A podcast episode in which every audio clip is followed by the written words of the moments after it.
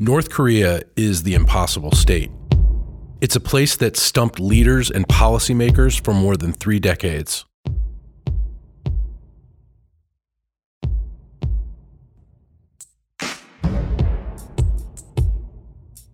It has a complex history, and it has become the United States' top national security priority.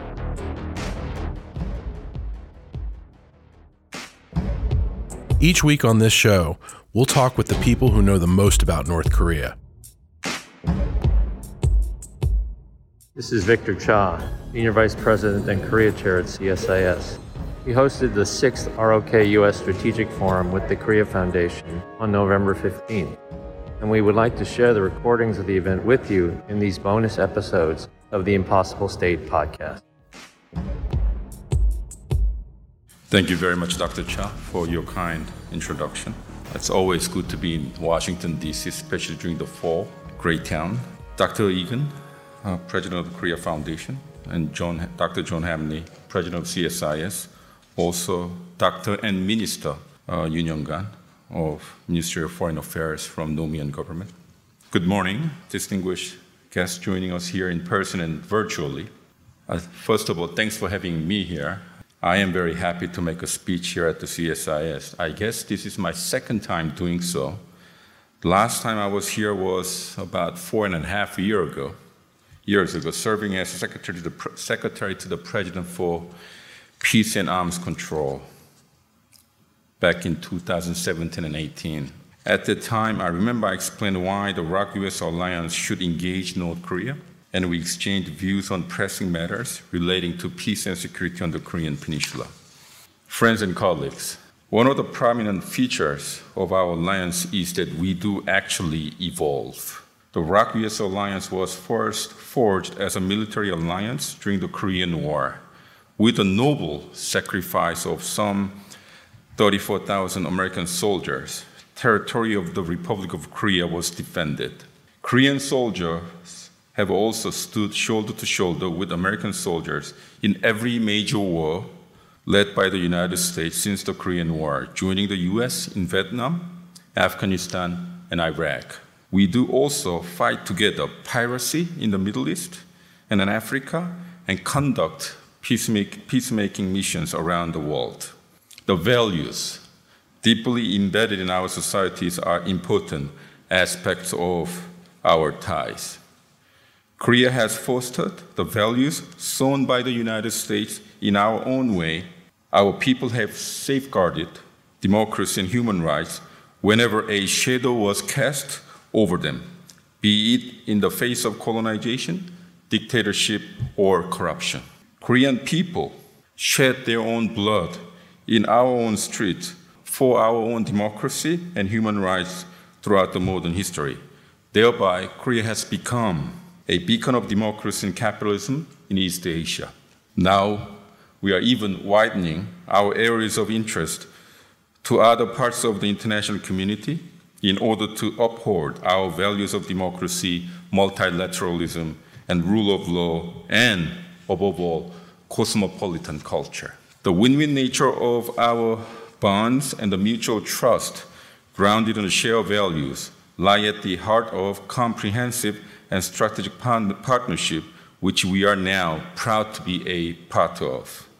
The ROK US Leaders Joint Statement, adopted at the summit held last May between President Moon and President Joe Biden, showcased how far our alliance has come. Our leaders also committed to advancing our partnership into one that encompasses not only traditional security, but also the economic and cultural domains as well. Our two nations have shown the world what an alliance should look like in the 21st century, especially during these pandemic years. Dear friends, in my time serving as the first Vice Minister of Foreign Affairs for the last year also, I have gained even deeper sense that our alliance is no longer dominated by a single issue. You may imagine my work calendar starts from agenda relating to uh, North Korea and ends with them. To be frank with you, I don't always wake up to worrying about North Korea. But it is, in fact, my schedule is always filled with meetings about and travel to other regions such as Southeast Asia, Central and South America, West Africa, Europe, and the Middle East, including Iran.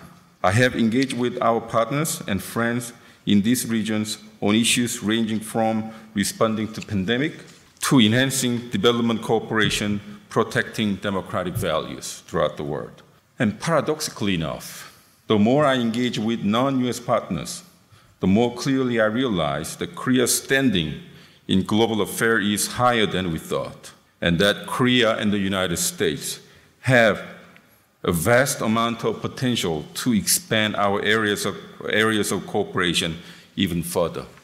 Our two countries' respective approaches to Indo-Pacific region are one good example. Korea, as a nation which has itself lived through the pain of losing sovereignty, going through state-led development and democratization together at the same time, and achieving highly dynamic economy, has been persistent proponent of ASEAN centrality and the ASEAN-led regional architecture. Korea has been a vocal advocate of democratic values when it comes to the current situation in Myanmar. Those citizens calling out for democracy in Yangon remind us our people in Gwangju who protested against the military regime 40 years ago. We see yesterday's Gwangju in today's Myanmar. Korea's support for people of Myanmar will be strong, persistent, and relentless. Our collaborative reach does not stay within Southeast Asian theater. For example, in Central America, Korea has long sought mutually beneficial cooperation as a bona fide partner. Korea is the only country in Asia which has free trade agreement with Central America as a group, and the only Asian member of the Central America Bank for Economic Integration, CABE. We are the sixth largest donor to the Northern Triangle states, contributing around $35 million annually.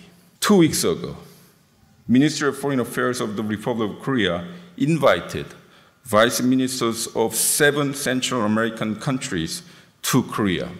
And we had the first Korea Central American Special Roundtable to find a way forward for our partnership. Our role in Central America, for example, is gaining more significance as we help address the root cause of migration to the United States by leading to better standards of living for people and constructing social stability in this region. Our two countries, Korea and the United States, have managed to keep our approach to Iran in tune as well.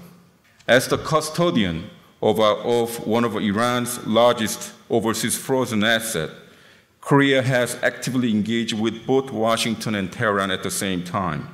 I myself visited Iran three times this year let me tell you, it wasn't that exciting trip to begin with. Based on our communication with Tehran, United States, European Union, and E3 nations, our government has expressed its firm intention to render active diplomatic support for reviving the JCPOA as the keeper of the Iranian frozen funds and a verifier of the potential deal that might happen in Vienna hopefully soon. I reaffirm this position whenever the occasion arose to relevant parties in the Iran nuclear deal.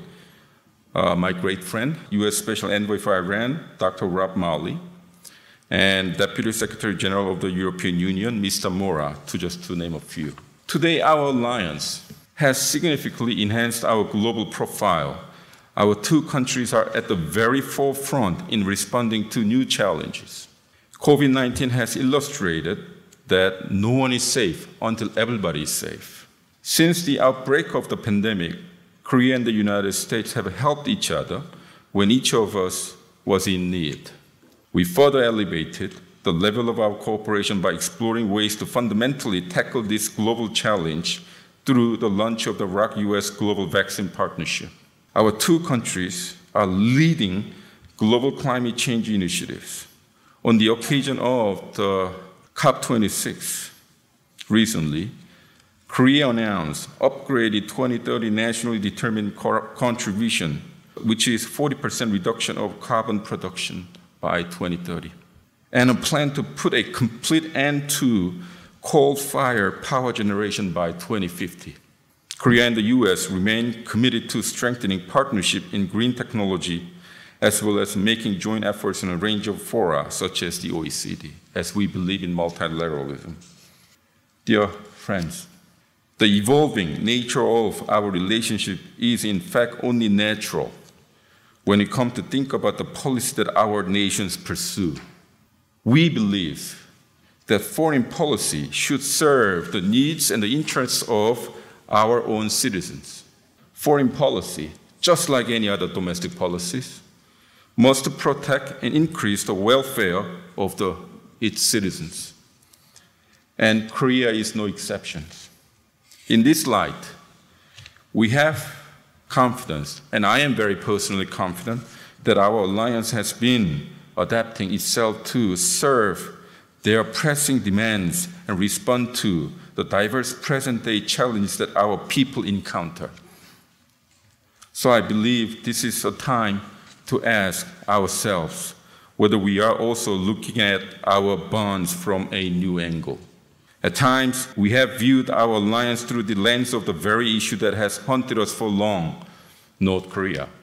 Peace and security on the Korean Peninsula is still at the core of our alliance. And our alliance, I have to emphasize, is the linchpin of peace, security, and prosperity for Northeast Asia.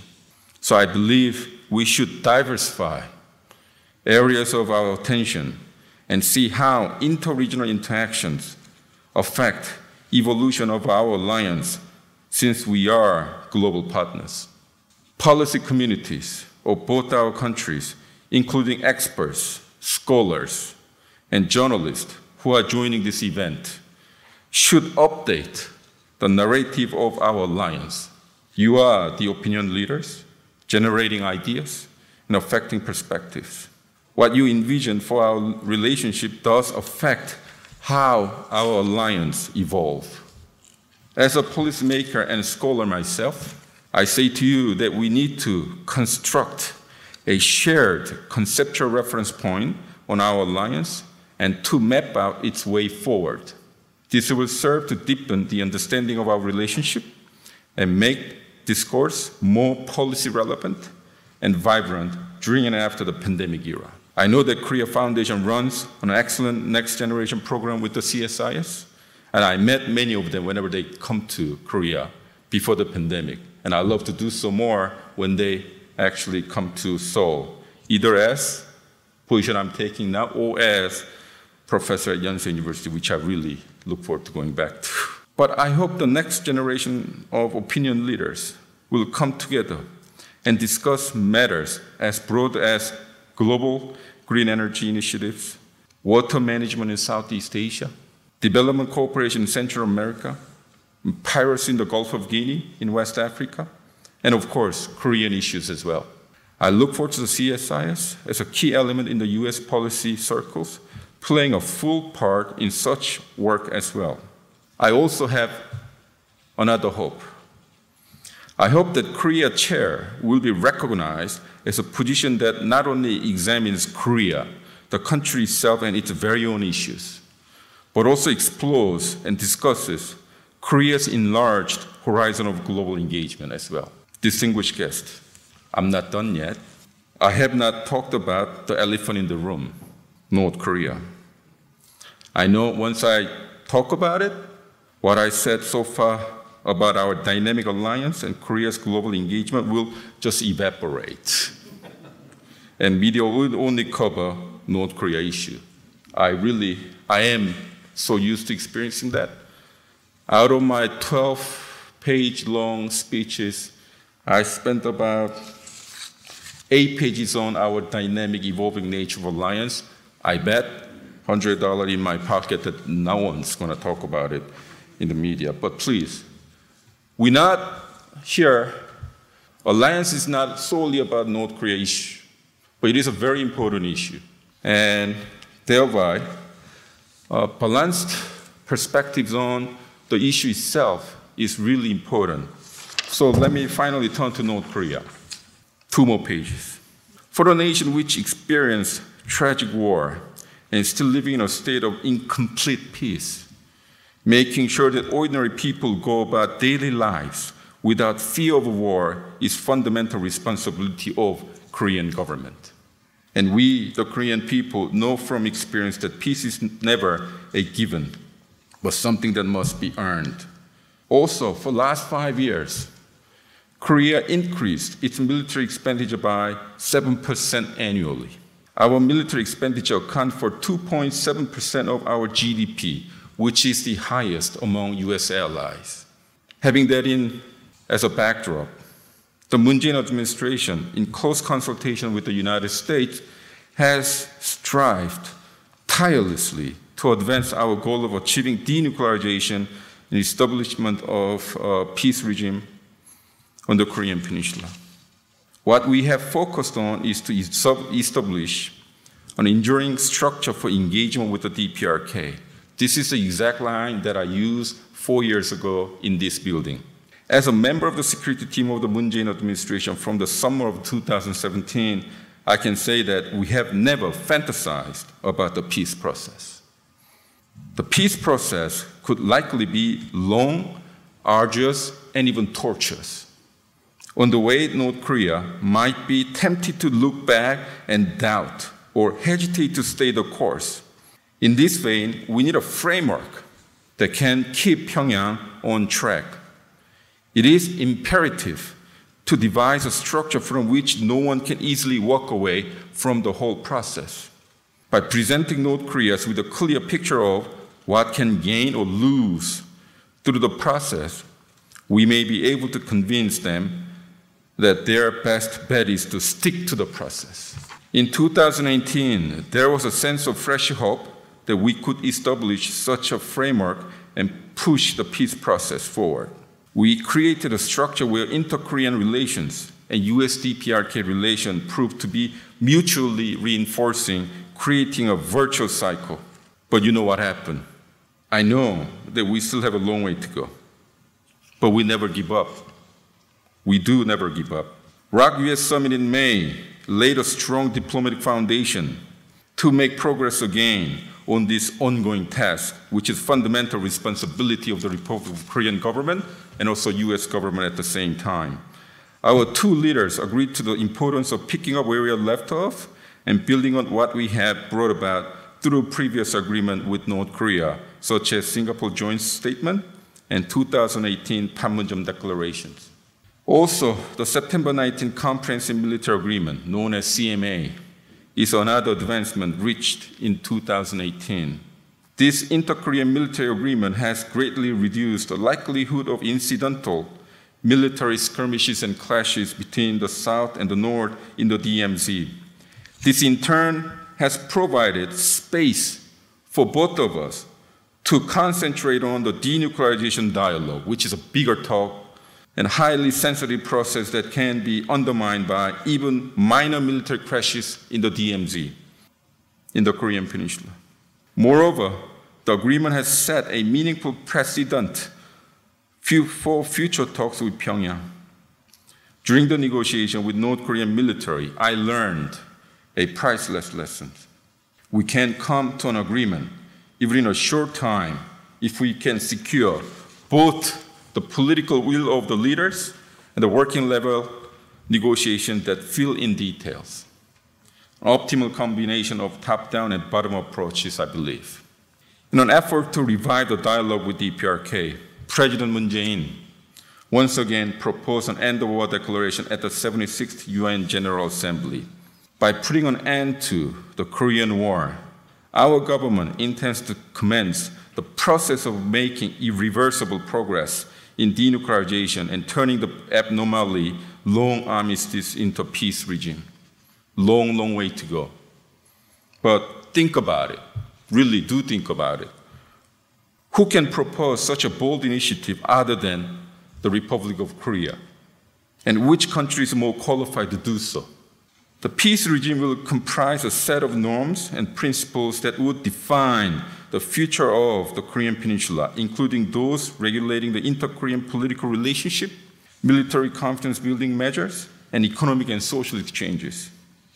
The end of war declaration would mark a meaningful entry point to point for two Koreas and United States to shape this new order by opening up a venue for denuclearization dialogue and the peace talks. Above all, it is morally right thing to put an end to the war and to begin the peace process. So, friends and colleagues, so far I have outlined the new chapter of our alliance that our two countries are opening together. Also briefly touched upon, briefly touched upon North Korea and the end of war declaration. Hope that you'll find it very useful. And this morning I woke up early because of the jet lag, 3 a.m. You know how sentimental you become 3 a.m., you know, especially in Washington, D.C., ahead of this big meeting. So I jot down a couple of points. This is purely my personal point. These people, first time listening to, you know. Before I just conclude uh, my speech, I just want to share my personal realization and personal touch going, having gone through uh, the peace process 17 and 2018, and also, you know, my background as a scholar, and, and I will be going back to my original job at Yonsei University. I always think about this who else argument. Korea, we go through a lot of difficulties, challenges, living next door to, you know, a rising power. But I come to think of this term, who else? In other words, every time we come to face difficulties, obstacles, and hurdles, it is our friends in the United States consulting with us, giving advices, and exchanging views, and sometimes debating very harshly behind the doors. But who else can we do that with? That's what I realized. United States, people say the only ally, only treaty ally of the Republic of Korea. Yeah, this, it is true. But I think it's beyond that. Sort of who else argument? You know, whenever we have a problem, especially during this pandemic, who else did we talk to?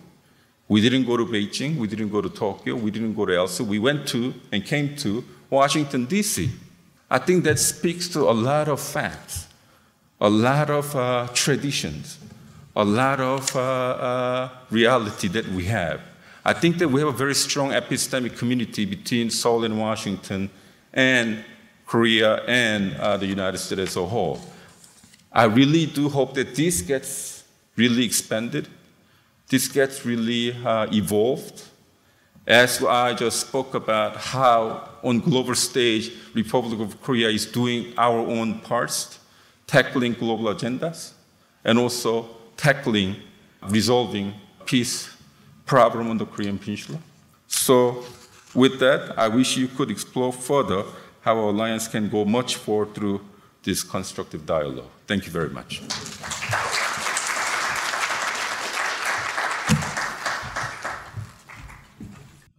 Well, thank you very much, uh, Vice Foreign Minister. That was a wonderful set of remarks and also very personal in many ways. And we're very grateful that you would share that with us and that you take the time. Again, I know that your schedule is very busy, and we did want to set aside some, um, at least a little bit of time for questions. Anyone here, if you'd like to ask a question, there is a mic over here on the far end of the stage, and we'd be happy to take, uh, I, don't, I don't know how many we can take, but if you could uh, just line up there. And while folks are thinking about their questions, Vice Foreign Minister, if I could ask you, you know, I agree with you that that your tour de force with regard to the alliance is both important and well deserved. I mean, your administration has done an incredible job of reestablishing and expanding the importance of the U.S. Korea alliance for both countries and for the world. But you're right, the press will focus on just what you said on North Korea. But my question isn't about North Korea, even though that takes up a lot of our time in the headlines. The bigger and broader question for the alliance is China. And there, I guess I wanted to just get your views on how, in your mind, Korea navigates this new environment in which there is a lot more competition between the US and China than Korea arguably has been used to. And um, from your perspective, again, as one of the people in the South Korean government that has to conceptualize and think about Korea's path, if you could offer some thoughts on that, that would be great. Yeah, uh, I did not say anything directly about China in my speech, uh, reasonably, because we have a good working relationship with governments in Beijing. They're our strategic partners. And just as I said in my speech, just like any other domestic policies, foreign policy also should serve the needs and interests of Korean citizens, namely middle income class. The trade volume of Korea China is larger than our trade volume with United States and Japan put together. And we make money out of it. We make big surplus out of it. And who, who enjoys that surplus down in the market? Our citizens, ranging from the small to medium uh, entrepreneurs to big, you know, conglomerates. We cannot ignore that. At the same time, we are also worried about uh, supply chain resilience, meaning that over dependence on you know, many parts and components from, coming from China. And that is not only our problem also. That is also problem for, I guess, everybody. As we all are getting much more interdependent or otherwise dependent on Chinese. So uh, we realized issues are there and coming above, but at the same time, seeing interaction between Beijing and Washington, as it gets more competitive, then we get really high tension within our foreign policy communities. And because, first of all, our, our raise of question is something like this. What, what kinds of impact will have on our exporters, our, our market actors? What kinds of uh, strategic constraint it will have on our uh, foreign policy arrays? And what kinds of impact will have on our Korean peninsula as a whole. But as I mentioned, our government is trying to be make peace on the Korean peninsula and create a structure.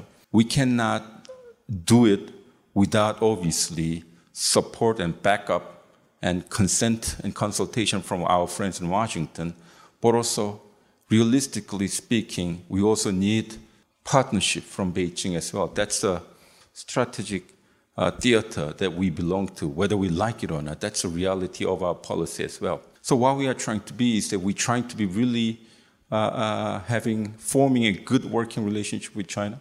After all, we are we are the country that lives right next door to.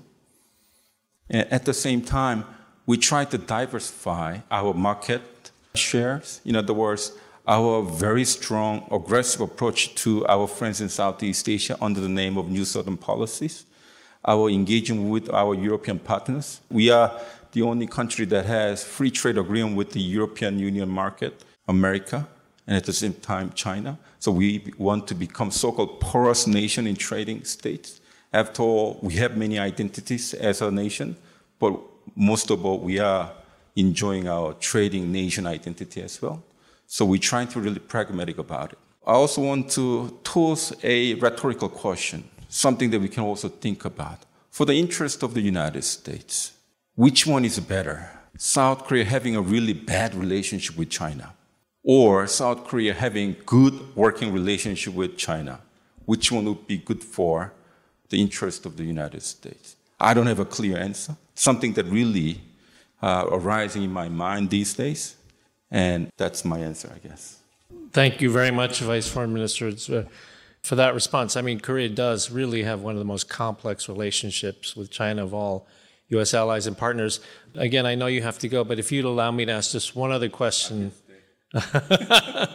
if you could ask me just one, answer just one other question, and it is about uh, it is about North Korea. There's a lot of attention now and talk and debate and discussion here in Washington about the end of war declaration. And one of the questions that I often get, which I don't have an answer to, so maybe you can answer it, is the US and uh, the Republic of Korea are working very hard on thinking about this. But in these discussions, is there any sense that there is actually going to be a, a positive reception from the North with regard to this framework, this broader framework that you, you proposed in your speech for, um, for a peace process on the peninsula and denuclearization? Um, it's hard to predict. But think about what happened back in 2017 and compare that with 2018. You know, back in 2017, every weekend, especially, North Korea fired a lot of missiles, and I was in the Situation Room in the Blue House, and I was really mad with the fact that they especially fired on Friday night. And then 29th of November, with the uh, lofty launch of uh, uh, uh ICBM, they suddenly declare they complete everything. And then we move into a so-called peace, a Winter Olympic season, transforming the whole nature. And we had a really highway ride in 2018. And sometimes it went really fast. And then we had Hanoi. I know I can say because on that day when uh, Hanoi summit crumbled, a lot of people drank a lot of soju in Seoul. And I'm not, I am one of them, to be honest with you. I know this is on live and I can't say something like this, but after all, I'm a professor. but we never gave up, though. Second of all, we never thought that North Korea is an easy partner. But we saw a glimpse of possibility with a very uh, strong partnership between Washington and Seoul without any daylight we, we could, we could have pushed a little bit harder on engagement and we could have crossed the threshold, but we couldn't. Maybe because of a lot of reasons, but I'm not going to linger on the reason. What I'm telling you is that with a very strong coordination and cooperation between two allies, I think we could uh, uh, push and begin anew and open the door and bring North Korea into this, as I say, long, arduous, and torturous process that nobody can walk away. And I believe that end of war declaration is a good ticket to the uh, peace process as well. My government, Moon Jae-in government, as you all know, has about six months in power. We do not aim to achieve everything at once. We do not push this in any hurry. As I told you and told to our friends here, we want to create a structure and roadmap so that we can update, adapting to different uh, circumstances and, and, and, environments. And we believe that end of war declaration is, is one good example as uh, my capacity as a presidential secretary for peace planning, my one of my job portfolio was monitoring sanction regime, and uh, I can surely tell you that we have very fierce sanction implementation. I cannot say any in detail, but other, other than any other nation in our theater, we are actually doer implementer of the sanction. The sanctions still there but also we need to give an idea about how creative we can be in sustaining this process when it actually begins. Because at the end of the day, this essentially semantic uh, analogy, it's like uh, standing in the very shallow river, but with a very high, uh, a high uh, what you may call it, streams. Unless you go against the tide, you will just fall back. In other words, there is no status quo when you deal with North Korea. Either you have to engage and try to create a structure to bring out North Korea into, out of, I guess, dungeon. And I don't have the exact answers. We've tried it. We never give up. And my president took a very bold initiative to put, on, put out uh, this, he's, what he believes is a very viable option and go from there. So it's a very doable. And whether North Korea take it or not, uh, we will have to wait and see. I can speak for North Korea at this juncture in the public. Thank you. That's actually a very interesting expression. There's no status quo on North Korea. That's actually a very interesting way to think of it. Um, um, we're out of time. I, I, I would like to, uh, first of all, thank you for your service and for all that you've done to um, for uh, the Republic of Korea and for the alliance.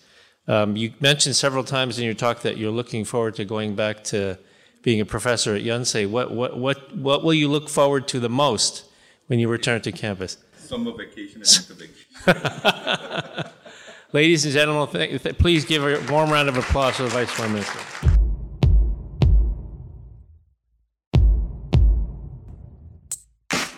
If you have a question for one of our experts about the impossible state, email us at impossiblestate at csis.org.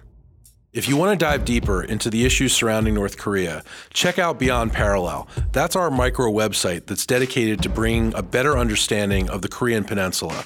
You can find it at beyondparallel.csis.org.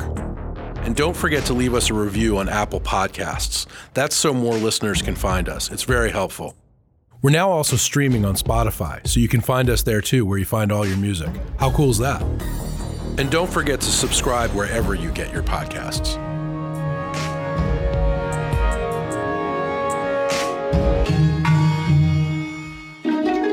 This is The Impossible State.